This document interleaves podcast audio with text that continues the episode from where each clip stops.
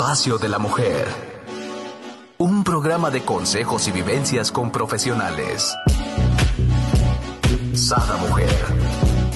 Un espacio para la mujer empoderada y plena. Un espacio para la mujer de hoy. Sada Mujer. Brenda Ruiz e invitadas te harán pasar un rato agradable con información, tips y consejos para la mujer actual. Sada Mujer. Muy buenos días, queridos amigos. Les doy la bienvenida a un nuevo programa de Sada Mujer. El día de hoy tenemos con nosotros a nuestros especialistas en biodescodificación, bioneuroemoción y psicosomática clínica, porque ya hay una corrección ahí, creo que yo diga, decía psicomática clínica y es psicosomática clínica, Yasmín y Nilesh, con este gran tema, los secretos de tu familia, cómo te afectan. Hmm. ¿Hay secretos en nuestras familias? hola Brenda. Muchos, hola, muy buenos días. Buenos días, qué gusto estar con ustedes. Muchas gracias, Brenda. Igualmente, bienvenidos. Y ah, ahora sí, ¿no? Mucha gente pensará que no, que no existen secretos, pero simplemente fíjate tú qué viviste tú en tu juventud y no le has dicho a tus hijos, ¿no? Entonces ya de ahí dices, no, pues también mis papás y también mis, ¿no? Es que... Es natural. Así es. Y fíjate, nosotros crecemos con la percepción, Brenda, de que somos como individuales e independientes y no tenemos nada que ver con nuestra familia. Obviamente, probablemente con papá y mamá sí mientras vivimos con ellos, pero con los demás, pues, haz de cuenta, son, son otros seres que habitan ahí que de repente me dicen que están, pero mi vida no tiene nada que ver con ellos. Yo soy completamente independiente. Es más, no sé ni por qué me relacionan. Hasta cuando me dicen que me parezco al abuelo o a fulanito, me molesta. No, no, yo soy completamente distinto. Esa es la idea con la que crecemos. Y no. La verdad es completa y absolutamente falsa y errónea. Todo, completamente todo lo que han vivido nuestros familiares, nuestros ancestros, no solo nos influye, sino que nos afecta. ¿Sí?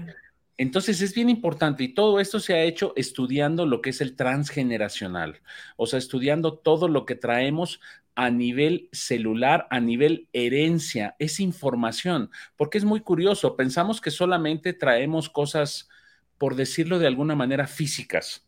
Aquí es donde entra mucho esta creencia de que solo lo que se puede comprobar, bueno, todo esto ya se puede comprobar científicamente para todas aquellas personas que piensen que, no, es que yo no sé qué fumaste, de dónde sacas esa información. Estadísticamente. Estadísticamente ya, ya está comprobado que heredamos información, heredamos creencias, heredamos situaciones emocionales que vivieron, o sea, todo esto viene en nuestros genes.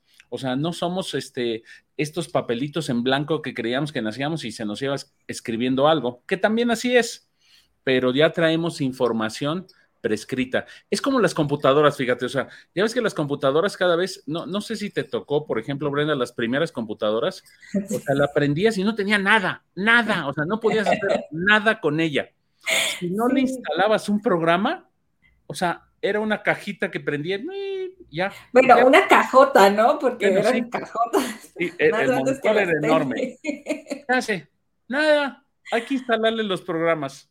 O sea, por lo menos hoy en día puedes accesar a internet y ya traen un procesador de texto, ¿no? O sea, pero antes no tenía nada más que el famoso Windows y ya. O sea, ¿y qué hace? Pues nada, hay que ponerle un Office, hay que ponerle un Excel, hay que ponerle un programa de lo que quiera uno. Así, nosotros traemos una programación preestablecida, más la programación que nos vamos dando. Pero bueno, esto es solo para que nos vayamos dando cuenta ahorita que sí nos afectan. Ahora, fíjense, los secretos. Normalmente, como tú acabas de mencionar, nosotros ya, nosotros mismos en nuestra propia historia contemporánea, vamos guardando secretos. Omitimos información. Así es, vamos guardando secretos y pensamos que son nuestros. Nadie lo ha hecho, a nadie le ha pasado, solo me pasó a mí. Ay, ay. Qué tierno. Ay. Qué bonito lo dijiste. No, es que eso es horrible, solo me pasó a mí, lo voy a guardar, lo voy a Sí, tener conmigo, ya, ya me lo voy a quedar. Lo que yo hice, lo que a mí me pasó. Ay, qué bonito lo dijiste. Sí, Bueno. claro. Ahora voy a ponerle. La, la ilusión Sí. de que creemos que solos son de nosotros. Claro, somos Claro. independientes, no tenemos nada que ver con los demás. Lo que me pasó a mí no le ha pasado a nadie en la familia. No, ok. Aquí entraría el tan, tan, tan. Pues, no, no es así. Fíjense, aquí está algo y esto es bien importante y créanme, a partir de aquí van a querer saber qué pasó con la familia. Claro. Todos los secretos que se han guardado en nuestro clan y que no se han dicho tienden a repetirse. ¿Ok? Aquí otra vez podría yo poner el tan, tan, tan. Sí. Y, y Bien. muchos dirán todavía, ¿no? A- a- hasta donde vamos en el programa. Ay, no, pero pues si en mi familia no hay secretos, yo sé todo. No, No, bueno, mi familia salió de Walt Disney y es perfecta, no pasa nada. Qué tierno. Fíjate, podríamos decir que los derechos, los, perdón, los secretos son como el derecho. El hecho de que no conozcamos las leyes no quiere decir que no se apliquen en nosotros. Wow. Tal cual, ¿eh? El hecho de que no conozcamos los secretos no quiere decir que no se van a repetir en nosotros. Así funciona tal cual. Si no conocemos la historia de lo que vivieron papá y mamá, abuelos paternos, abuelos maternos, bisabuelos paternos, bisabuelos maternos, y de ahí todavía un poquito para arriba, si se puede, estamos condenados a repetir la misma historia. ¿Y sabes qué? En la total ceguera e incertidumbre. O sea, no, no, no nos damos cuenta, pensamos que es nuestro, o sea, es que esto solo me pudo haber pasado a mí. No. Y aparte te sientes como sucio o indigno, ¿no? De la familia, porque qué bárbaro. O sea, si yo lo digo, este, eh, pues deshonré a la familia, ¿no? Casi, casi. Hay una parte Sí, que por es supuesto.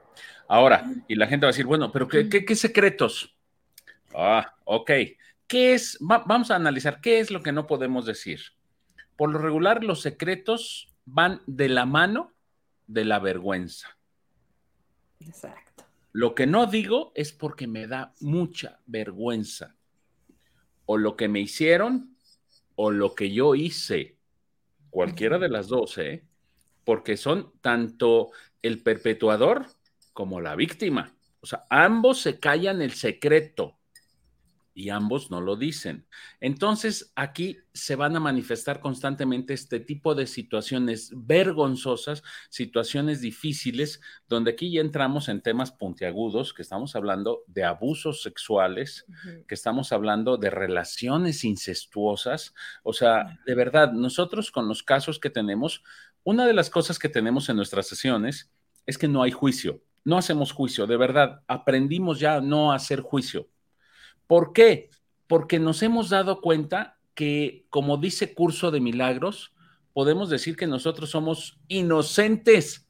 O sea, todo se hace por el inconsciente o el subconsciente que trae esta información para que se repita. O sea, de verdad, no, no nos damos cuenta, cuando menos ya, ya, ya vemos, decir, ¿por qué estoy tan embarrado en esta situación? O sea, ¿cómo me metí en este relajito? O sea, no nos damos cuenta, no lo sabemos.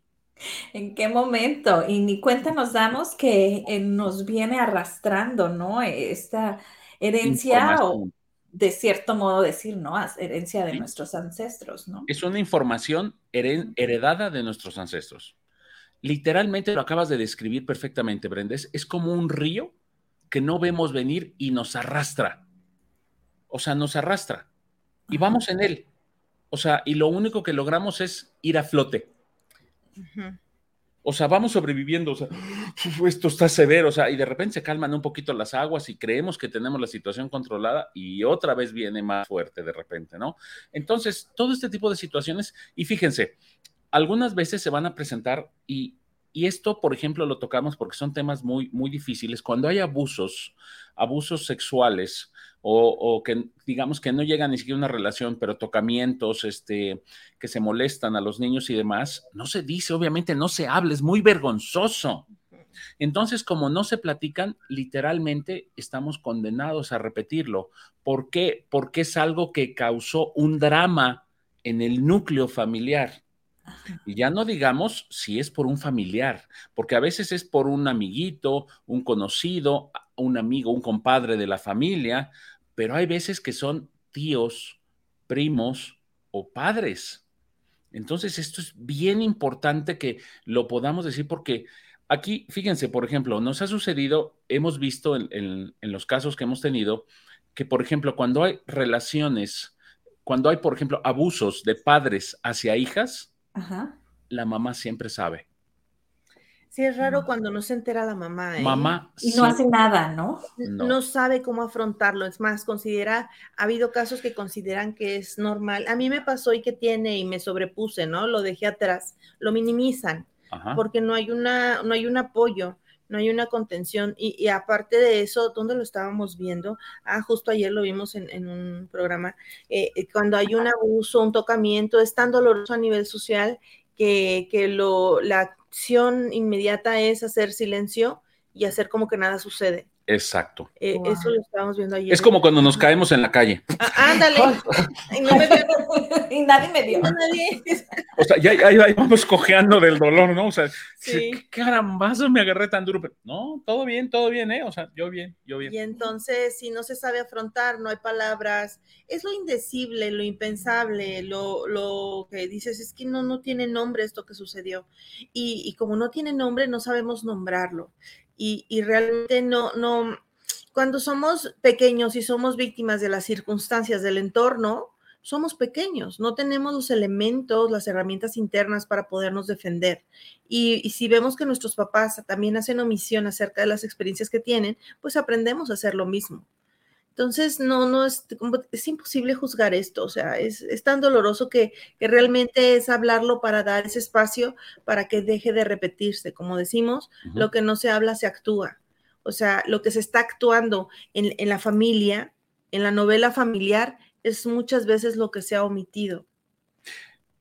Sí es, ¿no? Y lo más triste es que se cree que ya se superó, ¿no? Eh, me gustaría comentar aquí un caso de una persona que me contactó al ver los programas de SADA y aparte de felicitarnos, me pide que por favor si daba un tema acerca del abuso sexual, ¿no? Y me comenta ella que eh, ella fue violada por su, o era abusada por su padrastro y su mamá, de cierto modo, pues como bien comentan ustedes, ¿no? No, no hacía nada, ¿no? Lo permitía, ¿no?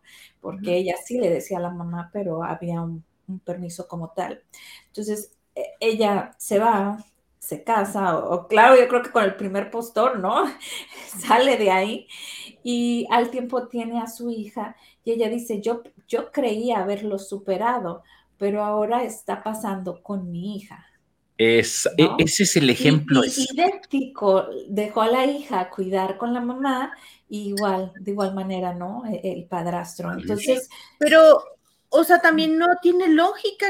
¿Cómo si esa misma persona que la agredió, cómo considera que va a cuidar a su hija? Eh, es el punto aquí, porque crees superarlo, o sea, realmente lo bloqueas tanto de tal modo que crees superarlo, ¿no? Entonces, cuando lo está viviendo de nuevo con, con la hija, pues le viene todo esto de su que no ha superado, ¿no? Entonces dimos eh, eh, con una terapeuta, dimos un programa acerca de abuso sexual y tocamos algunos temas importantes, pero es más común de lo que se, de lo que se cree, ¿no? O sea, muchísimo. Yo creo que yo me atrevería, yo, yo me atrevería a decir que en cada una de las familias hay abuso sexual de algún índole, ya sea eh, este, toqueteo o, en algún nivel. Algo, en algún nivel. Yo, yo pienso que casi nueve de diez mujeres ha tenido algún intento de algo, ¿eh? O sea. Por no decir 9.9. O sea, y, realmente te, hice la pregunta, obviamente entiendo que, que se bloquea, pero también hay una parte que se llama negligencia.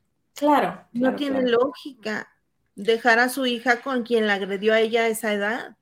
Ajá. Ahora sí, no recuerdo porque me, relato todo. Eh, no recuerdo si era otro padrastro o era el mismo, pero bueno, era la mamá, ¿no? Sí, exacto. Sí, debe de haber sido otro. Yo estoy seguro que era otro. Probablemente podría haber sido otro, pero este, fíjate, las reacciones es, yo ya lo superé, eh, a, mi hija, a mis hijos no les va a pasar, yo no digo nada, nadie se entera, no pasa nada. Y la otra es la sobreprotección. O sea, la pregunta la hago desde la reflexión, no desde el juicio. O sea, hay, que, hay cosas que tienen más lógica que otras. Entonces, no tiene lógica dejar al hijo eh, sin estar al pendiente. Pero también la sobreprotección asfixia. Entonces, es encontrar un punto medio. Y para poder encontrar ese punto medio hay que sanar el evento. y, fíjate, aquí, aquí sucede una situación bien importante y lo que les voy a platicar parece muy sencillo, pero es muy fuerte. ¿O es complejo? O es complejo. No, mm. es fuerte en el sentido, fíjense. A ver. Este tipo de situaciones que se viven normalmente, ¿cuándo son? En la infancia. Ah. Y nosotros, como adultos, cuando somos adultos, minimizamos los conflictos de la infancia. No, es que lo que te está pasando a ti no es, no es un problema, problemas los míos. Cuando seas adulto vas a ver lo que son problemas, pero ahí viene lo fuerte. Los problemas de adultos se arrastran desde la niñez. Wow. Y cuando somos adultos no lo vemos y no podemos ayudar a nuestros propios niños. ¿Se fijan? O sea, el minimizar lo que le pasa a un niño, considerar que no es grave, que no pasó nada, que se le va a olvidar, es tanto como no querer solucionar lo nuestro. Es el origen. Es la semilla del problema. Es la semilla del problema. No ponerle la importancia adecuada a la necesidad del niño va a crear todos y cada uno de los problemas que vive en su adultez. Todos, de verdad. O sea, no soy exagerado al decirlo es una repetición constante de situaciones, porque estos abusos sexuales se van a ver en abusos con la pareja, se van a ver en abusos en el trabajo, en abusos con los compañeros, en abusos constantemente porque es algo que no se ha superado. Sí, que no se ha trabajado adecuadamente o no se ha abordado de la manera adecuada. Exacto. Entonces, fíjense, aparte también todo lo que hemos estudiado, nosotros nos hemos dado cuenta que no solamente con, es que las personas consideran que estamos tan acostumbrados, Brenda, a la medicina que dicen, ay, me tomo algo y se me quitó mi malestar y ya está, pero no deja de ser un analgésico. Fíjate. A final de cuentas es un analgésico. O sea, me quita el malestar, pero no el origen y no me lo quita del todo. O sea, solo me quita la molestia. Pero no me quita el malestar. Entonces, las personas consideran que con ir a terapia y hablarlo una vez, llorarlo, ay, ya lo trabajé. No es cierto, no es cierto. Hay que ir al origen. Hay que ir al origen porque el origen sigue lastimado. Y para llegar ahí eh, es más complejo que eh, llorar en el camino. Exacto. A encontrar el punto. Exacto. ¿Por qué? Porque fíjense, aquí lo que se ha estudiado y lo que hemos aprendido es que, por ejemplo, el subconsciente, Brenda, no tiene tiempo. Por eso es fascinante trabajar con él. O sea, es como un cuchillo de dos filos. El subconsciente, el que no maneje tiempo, tiene su desventaja. ¿Cuál es la desventaja? Que si yo me acuerdo de la situación, la vuelvo a vivir. Exacto. Vuelves a entrar en pánico. la revivo tal cual. El subconsciente no tiene idea si me está pasando otra vez o no cuando yo lo recuerdo, ¿sí? Entonces lo vuelvo a vivir. Eso es el negativo. El positivo es que lo podemos trabajar porque como se vuelve a vivir la experiencia, se cambia la programación, porque acuérdense, todo es una programación. Esto es algo que, que, tenemos que tener claros. Somos seres programados, programables por las circunstancias y el entorno en el que vivimos, aparte de la herencia genética que traemos. Entonces, si cambiamos la programación, el evento ya no es tan impactante o lo podemos asimilar o lo podemos entender de otra manera y deja de dolernos o de lastimarnos y sobre todo deja de repetirse. Exacto. Wow. Esta es la importancia, perdón, adelante. o sea, qué maravilla, ¿no? Que, lo que nos dices, ¿no? Deja de repetirse.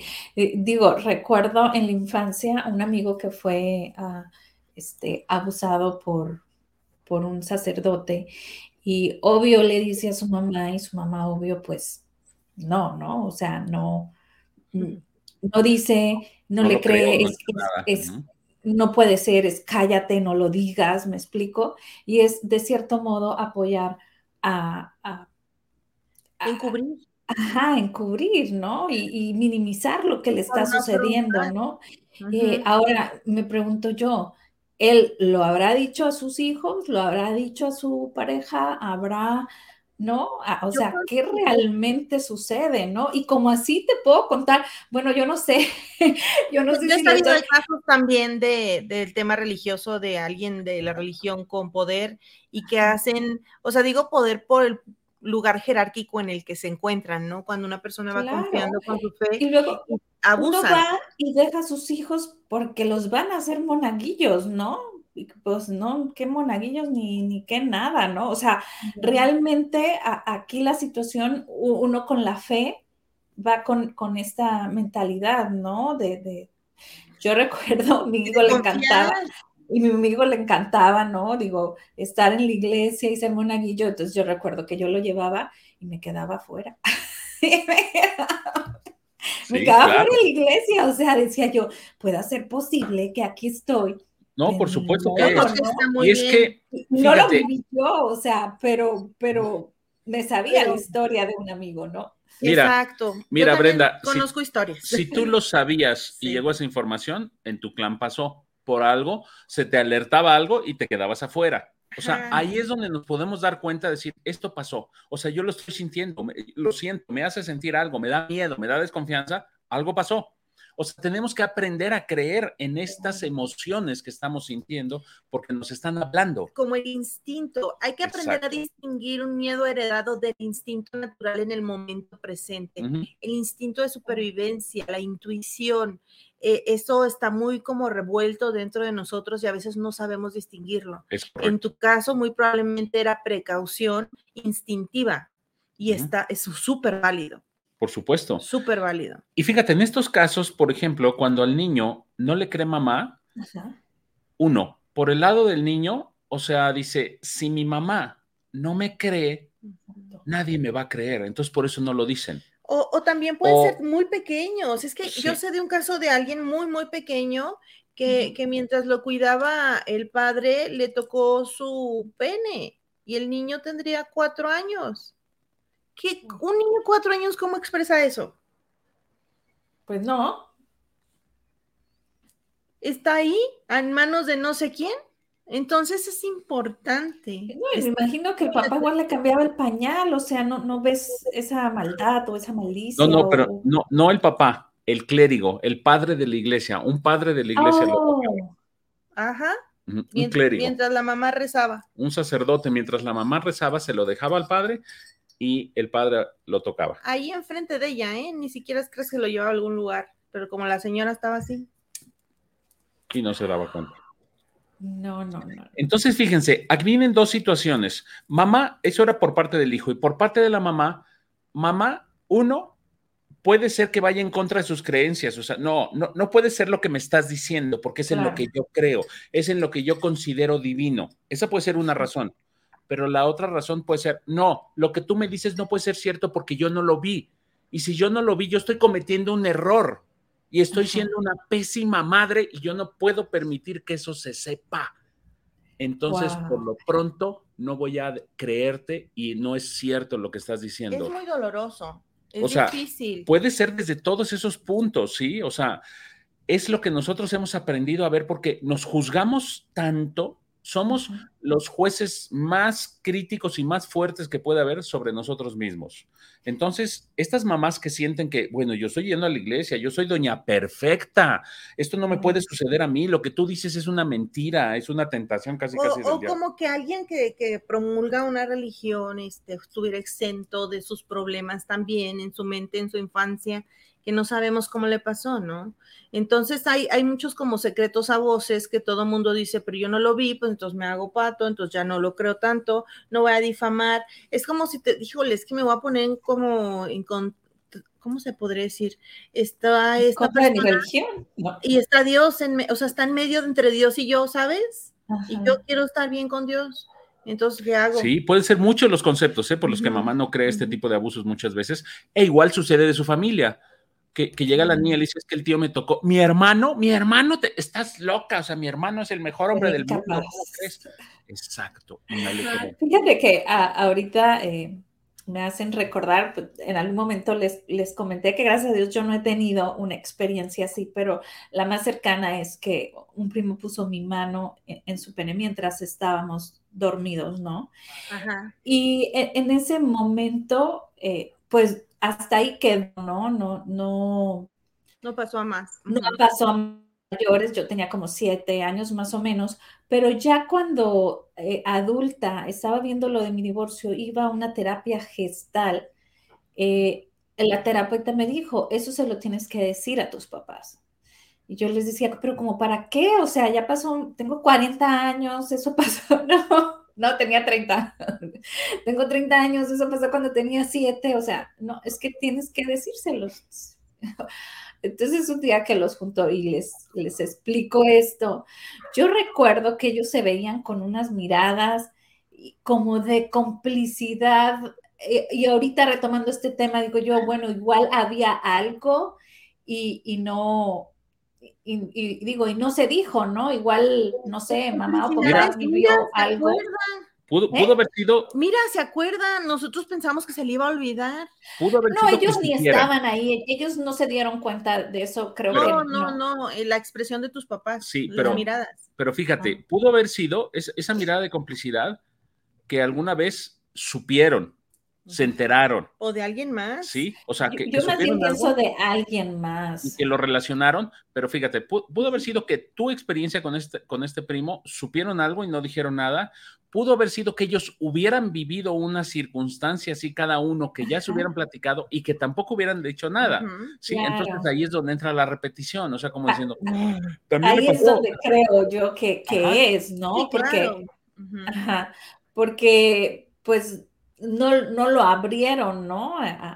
Así Y ese es el problema, o sea, eh, fíjate, es impresionante cómo a pesar de que uno lo dice, ellos, ah, pues qué barbaridad, o sea, dime, dime si sabes algo, o sea, es bien importante. Mira, fíjate, yo voy a cuestionar aquí una frase que, que todos los latinos o en todo el mundo, no sé, dicen que la familia es primero.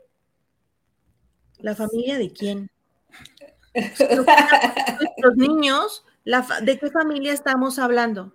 Si somos negligentes con nuestros hijos, consciente o inconscientemente, por omisión.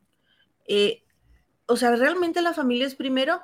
¿De qué forma? Que alguien me lo explique, porque a veces hacemos este tipo de cosas por miedo. Yo entiendo que hay miedos, que confrontar eso es muy difícil. Este, por ejemplo, de otro caso de que una, una chiquilla dijo Que, que un primo la había molestado y hablaron con, con la abuela y la abuela dijo, eso es normal, a mí también me pasó y, estos casos este, son tan dolorosos para la persona porque le, le, lastiman su vida y su sexualidad para toda su vida si no se trabaja si no se trata adecuadamente. Y entonces dices, no, pues si lo hablamos con la abuela y la abuela no hizo nada, pero ¿y? O sea, dices, es que para qué me busco enemigos gratis o para qué esto, para qué lo otro.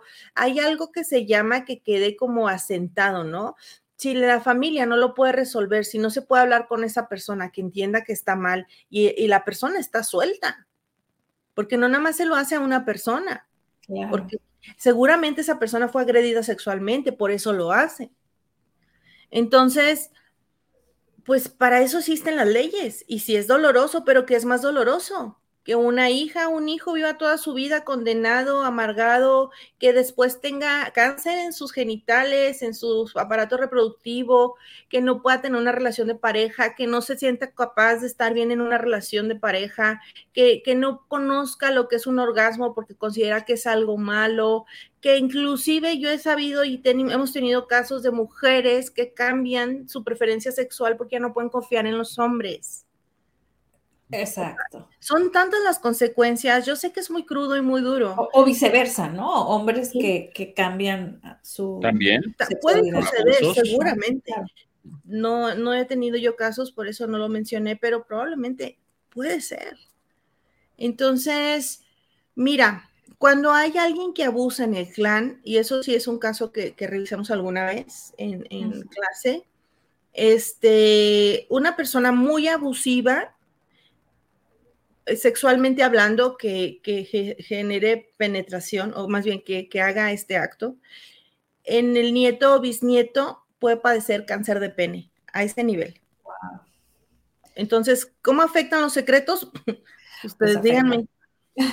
Impresionante. Aquí me encantaría, este, para las personas que nos están viendo y que ahorita están recordando algún secreto que, que, dicen, ok, ¿qué debo hacer? ¿No? ¿Qué me recomiendan? ¿Debo o simplemente agarrar y hablar lo que me pasó a mis hijos, a mis papás? Eh, ¿O qué es lo que recomiendan ustedes, lo más apropiado a hacer? ¿no? Bueno, no todo es la sexualidad, pero lo que se recomienda es trabajar primero la emoción en la persona que lo experimentó. Eh, en, una sesión podemos mirar ese tema y pues tal vez requiera dos sesiones o tres, me imagino. Cabría la posibilidad o las que se necesiten según en cada caso. Y este, y ya después que pase el tiempo, que la persona se ponga más en su centro y ya después poderlo comunicar, pero cuando los hijos estén maduros, que sea un momento, es que mira, es muy complejo, tiene que ser muy con mucha estrategia, porque llegar con estas historias así de repente crea un bioshock. Entonces, para el caso es casi lo mismo, o sea, es, pero por ejemplo, puede generar una fidelidad y ya por eso le sucede. ¿Sí me explico? Sí, pero, pero a mí me vienen todas estas dudas, ¿no? Por ejemplo, eh, no sé, eh, al, papá le pasó cuando tenía cinco años, ¿no? Entonces el hijo, pues ya tuvo los cinco años, igual si le pasó, ya le pasó, ¿me explico? Pues sí, pero puede pasarle a otra edad también. Es que por eso, aquí lo más importante, Brenda, es trabajar primero en nosotros mismos. O sea, sí necesitamos, obviamente, tratar de prevenir para la generación que viene abajo, que son los hijos, pero ¿cómo? Trabajando en nosotros mismos, porque por más que tratemos de cuidarlos, mientras esa información esté y no se hable, tiende a repetirse. Uno es la fuente generadora del conflicto. Si yo lo sigo manteniendo oculto en mí, lo sigo propiciando, lo sigo proyectando en mi experiencia de vida y en mi descendencia.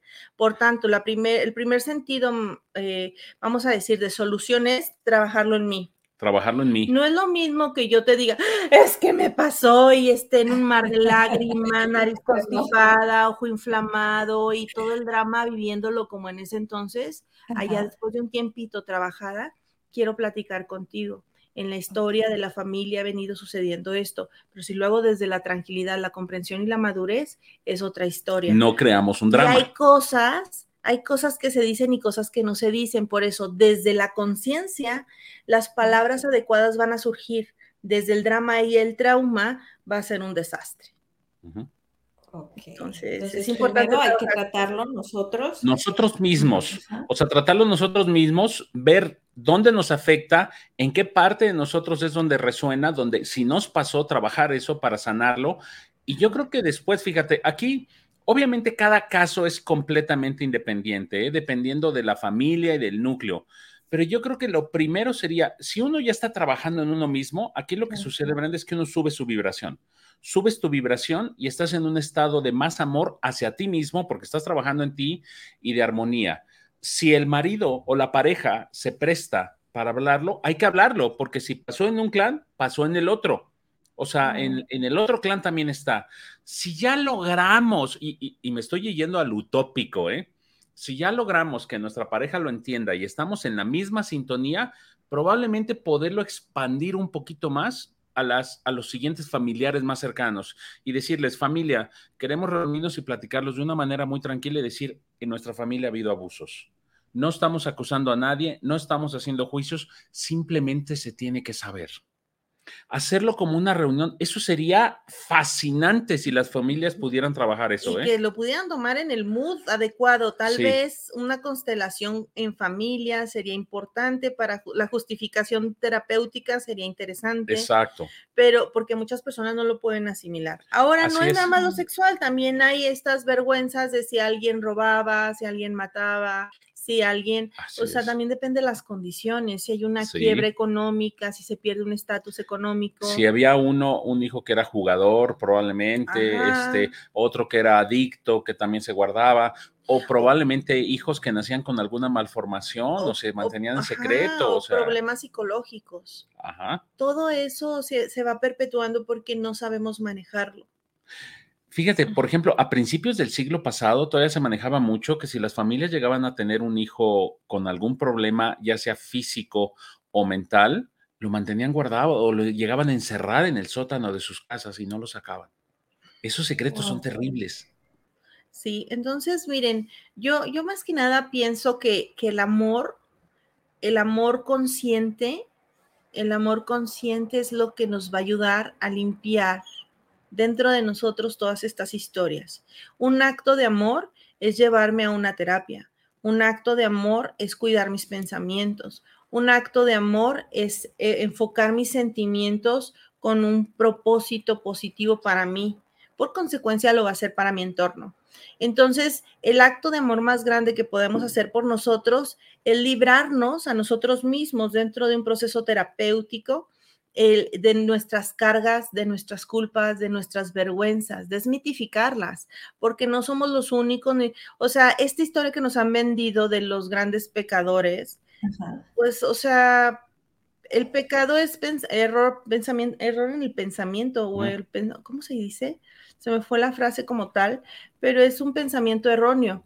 Y un pensamiento erróneo desde curso de milagros es un pensamiento que no está basado en el amor no está alineado al amor. Y el amor, hablo amor universal, amor interno, alma, espíritu, lo divino, lo intangible, lo que no, lo que de alguna manera intuimos, pero que no podemos comprobar con nuestra mente cuadrada, ¿no? Y entonces, porque, o sea, ninguna ciencia nos puede explicar por qué, por qué estamos aquí. ¿De dónde venimos y a dónde vamos? Pues ni el científico más experimentado. Entonces, vamos a entender que hay algo más que para que esto exista, nuestra experiencia en la vida, hay algo que sostiene esta realidad. Y entonces, si nos alineamos a eso, con mayor facilidad y amor podemos tener la comprensión, la compasión y la capacidad de evolucionar y de ver las cosas desde otro punto, ya sin, ¿cómo decir? Sin darnos tanto latigazo, pues. Claro, pero realmente superarlo, ¿no? Trabajarlo, ¿no? No por encimita y decir, ya lo olvidé, así como dice aquí Adriana, invertir en salud emocional. Así sí, es. Por supuesto. Sí, saludos. Pero, fíjense lo importante que es saber los secretos, los secretos que hay en nuestra familia. Pues hay que conocerlos, porque de todas maneras los estamos viviendo. Fíjense cómo puede ser, eh, hay veces que es tan sutil, podemos repetir las situaciones de una manera tal cual, o puede ser de una manera, este, ¿cómo se llama cuando es pareja? No. Ah, ya, en polaridad. No, no. Complementaria. No, eh, se me fue el nombre. Ahorita me acuerdo. Pero descríbelo con eso. Cuando, por ejemplo, si ha habido abusos que son de padres a hijos, nosotros, aunque no hayamos tenido un abuso sexual real, lo vamos ah, a simbólico, son abusos simbólicos o relaciones incestuosas simbólicas. Es cuando buscamos una pareja que, por ejemplo, es doble de papá. Esa es una relación simbólica incestuosa. Esto también nos habla de que hubo abusos arriba de esta situación y no se han hablado. Fíjate que, otro tipo de abuso. Puede ser real o simbólico, eso es importante que lo sepamos. Claro, simbólico es que le simboliza eso a la mente. Al subconsciente. No es que sea tan real. No. Este, los abusos de mujeres hacia mujeres, abuso en todos sentidos o abuso hasta sexual. Eso también no se habla. Abusos de golpes, abusos de maltratos, o sea, muchas mamás. ¿no? También, que, solía haber mucha, ¿no? Pero sí es importante que nos demos cuenta que de todas maneras todo en nuestro entorno, lo que vivimos, lo que experimentamos, la pareja con la que estamos, todo lo que tenemos, habla. todo nos está hablando, ¿eh? Muy, muy, muy interesante. Miren, hay unas frases específicas que ustedes puedan recibir de cualquier persona su entorno en el presente, que no tienen nada que ver con ustedes de la infancia, inclusive frases que sean, que hubieran sido dirigidas muy dolorosas hasta para los abuelos, para los bisabuelos. Y tú como nieto, bisnieto, las estás recibiendo y no entiendes por qué. Pero esa es la información, la resolución. Aquí tenemos una pregunta, Adriana dice, ¿y qué pasa cuando los abusos fueron emocionales? los abusos emocionales siempre hay, porque hay estos papás emocionalmente no disponibles, porque así aprendieron. ¿Y qué es lo que pasa? A final de cuentas es un abuso. O sea, abuso es abuso, sea físico o sea emocional. Ambos son igual de dolorosos y ambos perjudican exactamente igual. Hay que trabajarlo aunque solo haya sido emocional, hay que trabajarlo. Hay que trabajarlo y a ver en dónde está el lugar, en qué momento fue, cuál es la fibra y trabajar ese momento para resignificarlo. Por eso es tan importante que se haga la terapia. Sí, y fíjate, a nivel subconsciente no hay tiempo para la mente subconsciente, para nuestra mente, la que gestiona todo el 97% de nuestra vida lo que elegimos, por qué lo elegimos, por qué lo preferimos, por qué decidimos la pareja que tenemos, por qué decidimos nuestro trabajo, nuestra profesión, nuestro oficio, en, en qué y en dónde ponemos nuestro tiempo y nuestra atención, pues domina el 97% y este no tiene tiempo, siempre está en tiempo presente. Entonces, si a mis cinco años me pasó un evento doloroso, eh, este, esta memoria se sostiene en el tiempo, en tiempo presente, todo el tiempo. Y entonces... Por eso se repite. Es súper doloroso, lo vamos proyectando una y otra vez y es como latigarnos. ¿Cómo podríamos, mm, eh, no sé, identificar qué tan doloroso puede ser? Si ustedes, no sé, alguna vez, eh, en algún momento de juego con sus amigos en la secundaria, agarran una liga y se dieron un súper ligazo, cada pensamiento negativo que se tiene es como una agresión así. Entonces, si ustedes agarraran dos horas una liguita y dijeras, pasó un pensamiento negativo, ligazo, pasó otro pensamiento negativo, ligazo, y a ver cuánto aguantan, o sea, dense cuenta. obviamente no los invito a que se maltraten, solo es como que hagan el ejemplo. Conciencia, ¿no? Hacer conciencia de, los pensamientos negativos que también afectan, ¿no? Y aquí eh, creo yo, por, la pregunta, ¿no? Que, que hacía Adriana, que cuando los abusos son emocionales, es es muy difícil que el que fue abusado emocionalmente no abuse emocionalmente de los demás, ¿no? Claro. Es, muy difícil, tienes que aprender a controlar tu temperamento y, son terapias, ¿no? Y, más terapias, ¿no? No es, fácil. Es comprensión de uno mismo. Ponía el ejemplo de la liga porque este automaltrato a nivel mental es un impulso consecuencia de esos abusos. Ahora un abuso emocional, ¿cómo podrían definirlo? Si Adriana nos explica un, poquito. un ejemplo para ella, para poderle dar una respuesta más específica, ¿cuál sería un ejemplo de un abuso emocional para ella? Y es que aquí, y como les decía, todo se genera de la infancia. Entonces, este tipo de abusos emocionales que nos pueden poner el ejemplo, dicen, no, es que, por ejemplo, eh, mi pareja abusa emocionalmente de mí. Eso no es más que una repetición de la infancia. Y el problema es que queremos solucionarlo con la pareja, pero el problema no viene de ahí, hay que ir a la infancia.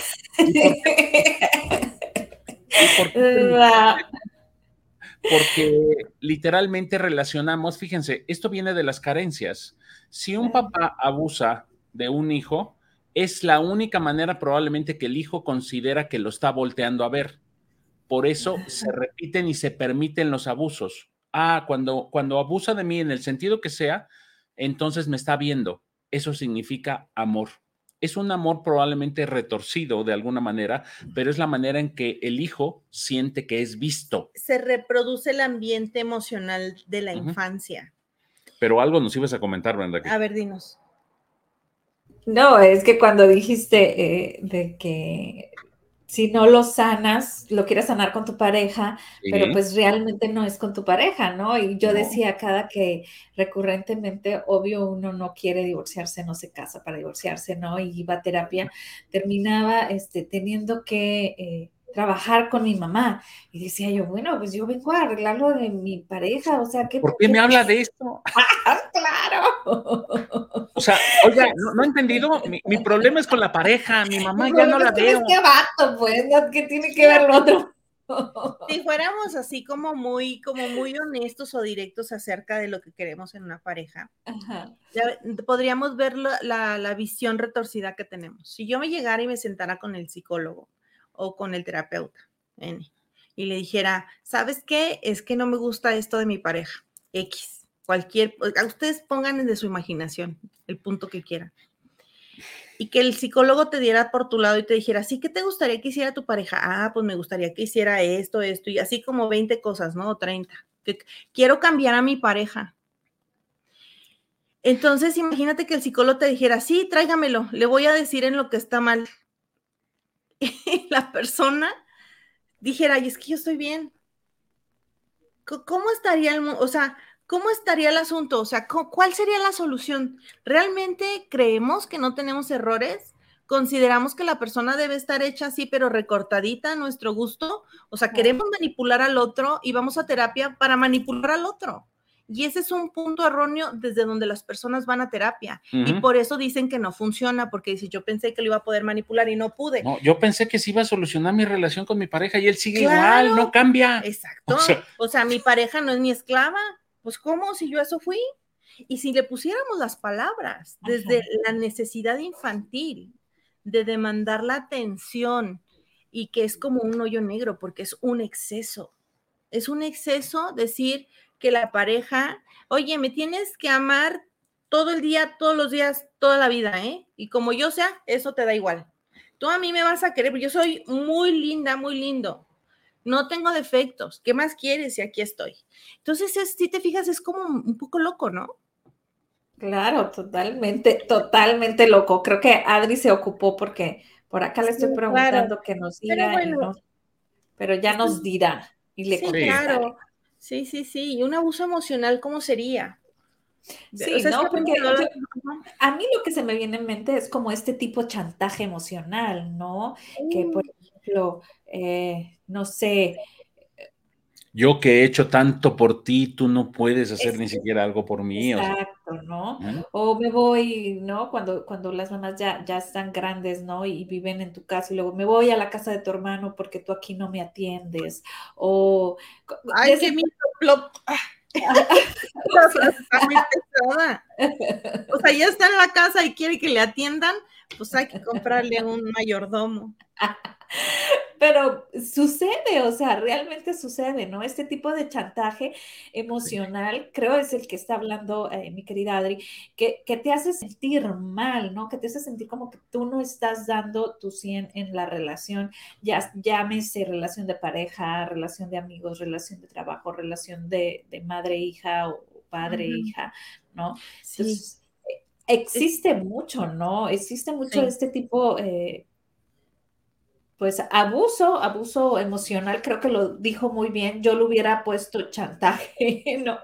Ya, sí, sí. Y es que el abuso, es que hay de muchas formas de abusos. Hay abusos donde la persona humilla a la otra, este, diciéndole etiquetas negativas acerca de sí misma. Diciéndole que no puede, que es un inútil, que, es buena para nada, que, que, nunca ha servido. O sea, eso es un abuso a final de cuentas, es un maltrato emocional. Claro, y, todas estas frases que trascienden generacionalmente, ¿no? O sea, las frases de, tu mamá o tu papá, que si no hacías lo que ellos decían, eras esto o eras lo otro. Entonces eso es un abuso. Fíjense. las personas nunca van a toparse con alguien que, que las respete si en su familia, sus papás, el respeto no estaba establecido. Respiren, lo sé. hay, una frase tan fuerte que casi a todos nos dijeron, estudia para que seas alguien. O sea, entonces no soy nadie. o sea, nunca he sido alguien desde que nací. Soy un punto en el universo. hasta que obtengo un título universitario, ya puedo decir que existo. O sea, ¿y cuántos hijos tienen un título, pero ni tan siquiera lo ejercen ni les gustó su carrera solamente por Ah, perdón. No, últimamente estoy dando muchos cocolazos. No, está bien, es real. En estos temas es, real. con el pan de cada día. Por supuesto. No te preocupes. porque eh, realmente lo haces por complacer, ¿no? Por dar gusto, por decir sí soy alguien, ¿no? Pero. Por, decir que soy agradecido también. Ajá, sí, agradecimiento porque te está pagando los estudios, ¿no? Pero al, al fin y al al fin de cuentas realmente eh, no haces lo que a ti te apasiona, sino lo, estás haciendo por agradar a alguien, ¿no? Y fíjate, Brenda, este, nos estamos saliendo un poquito del tema de los secretos, pero lo que acabas de mencionar es, es clave, pero también es algo bien importante. A la edad que estudiamos, por lo regular, no tenemos ni idea de lo que nos apasiona. Ya estas edades tampoco. O sea, sí, o sea, creo que nos venimos dando cuenta de lo que nos apasiona por ahí de los 40 años. 40, 40 y, y tantos. todavía dudan. Y todavía dudan. ¿Estará bien que lo haga o no? Claro. Es, cuando ya dices y, y, decides mandar a todos al carajo y dices, voy a hacer lo que yo quiero. Ahí empezamos probablemente a hacer lo que nos gusta. Sí, claro. Mire, Adri aquí nos platica, dice, cuando era pequeña de seis años, mi madre divorciada nos dejaba solos para ir a trabajar, pero los fines de semana se iba de fin de semana con su novio y nos dejaba igual solos a mis hermanos de tres y de un año. Y ella decía que estaba bien que yo los cuidara, que porque yo era la mayor. Hoy a los 47 años entiendo perfecto que eso era un abuso emocional y un abandono. Sí, fue negligencia. Así es fue abuso porque te obligó a ser grande, o sea, te dio la responsabilidad que era de ella, eso es un abuso. Es un ejemplo muy claro. Ok, fíjense, ¿qué es lo que funciona aquí? Aquí tenemos que entender primero, en este caso de, de Adriana, que obviamente hay un resentimiento por parte de ella porque hubo un abandono por parte de mamá. Primero por el trabajo, que uno trata de justificarlo, y lo de la pareja es donde ahí ya le hace uno cortocircuito porque porque me abandona también el fin de semana, o sea, pero aquí lo que sucede es que no nos damos cuenta que también mamá está reaccionando desde sus propias carencias de la infancia. Igual, igualito. Entonces hagan de cuenta, aquí lo que puede suceder es que ella trabajaba por ser responsable para mantener a los hijos. Entonces toda la semana podía trabajar, pero el fin de semana que ella también se sentía probablemente igual de sola, su pareja le pudo haber simbolizado a papá o a mamá. Y si esa pareja le decía, ven,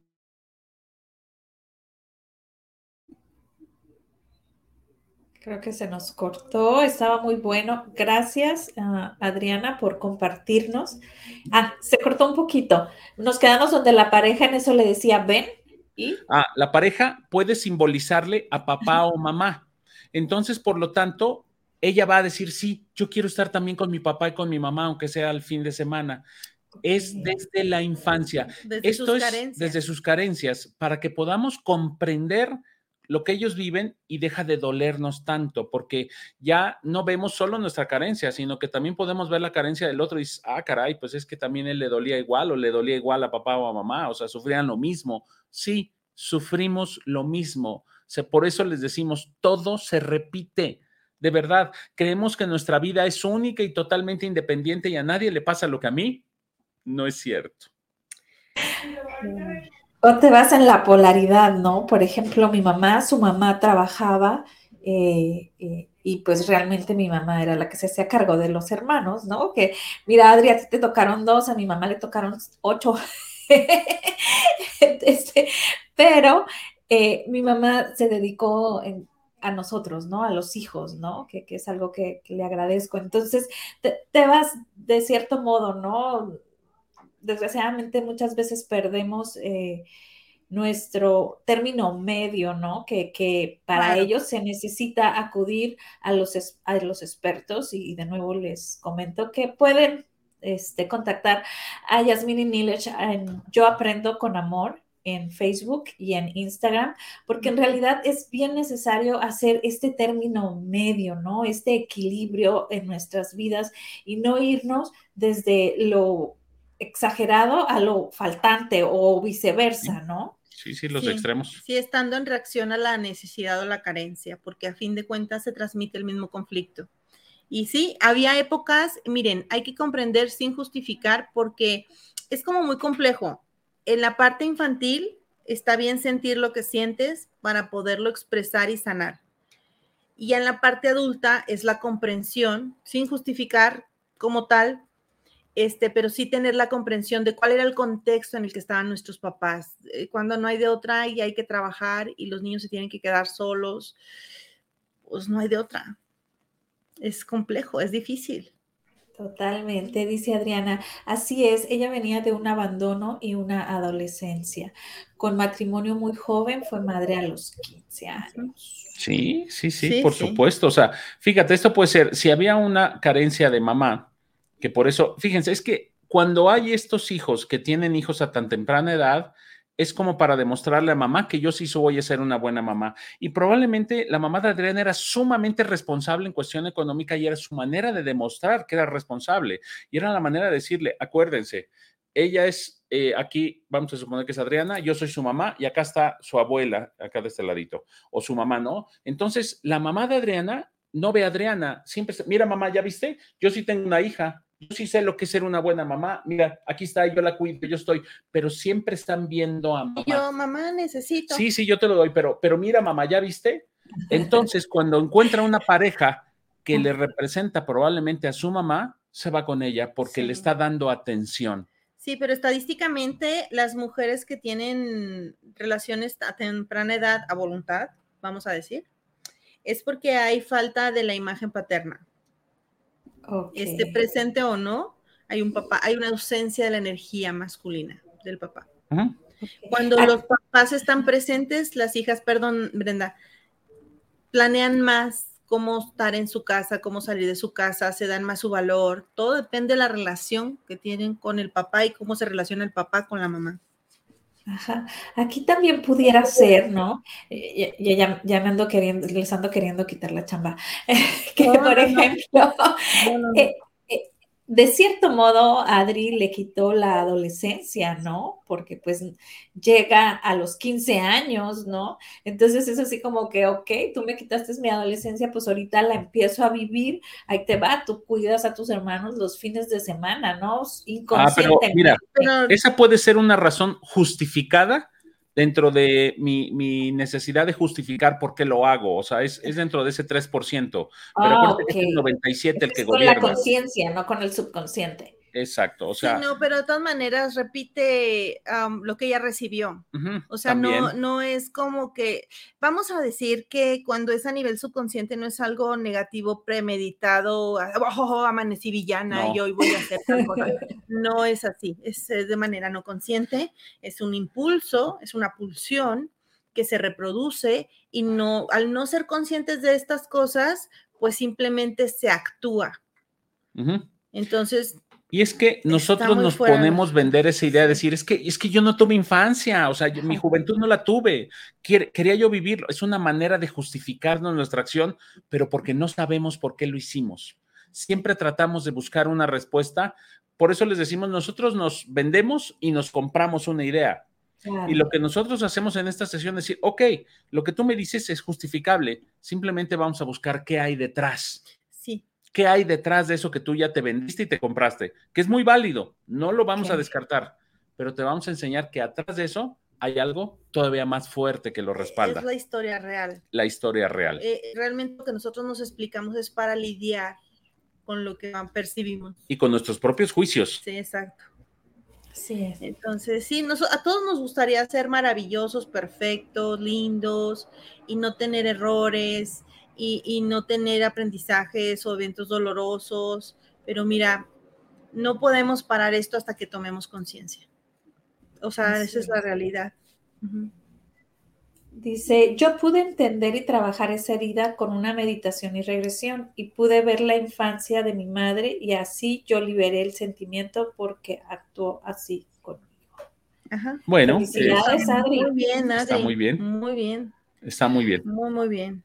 Pues muchísimas gracias. Se nos fue volando el tiempo y nos pasamos como de costumbre. Pero, ok, ya aprendimos algo. ¿Por qué no debemos de guardar silencios en nuestra familia? ¿No? ¿Por qué no debemos de evitar conversaciones no muy agradables? Porque digamos, ay, no, es que no es un secreto, es que no viene al caso. ¿Para qué lo digo? Es un secreto. Claro. Claro, son temas delicados, pero hay que hacerlos de manera estratégica, con información y con conciencia, desde el amor. Así es. Pues abrazo fuerte, fuerte a la distancia. Muchísimas gracias. Gracias. Y, nos vamos con esta canción. Gracias por vernos y compartirnos a la gente que estuvo por aquí. Adri, Diana. La, la, la,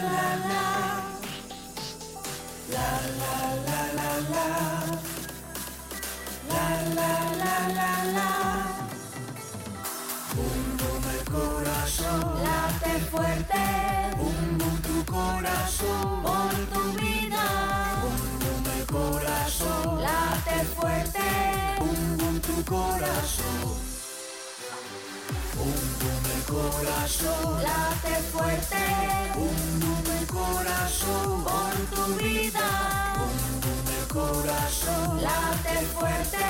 Bum, tu corazón. Por lo que vales y por lo que eres.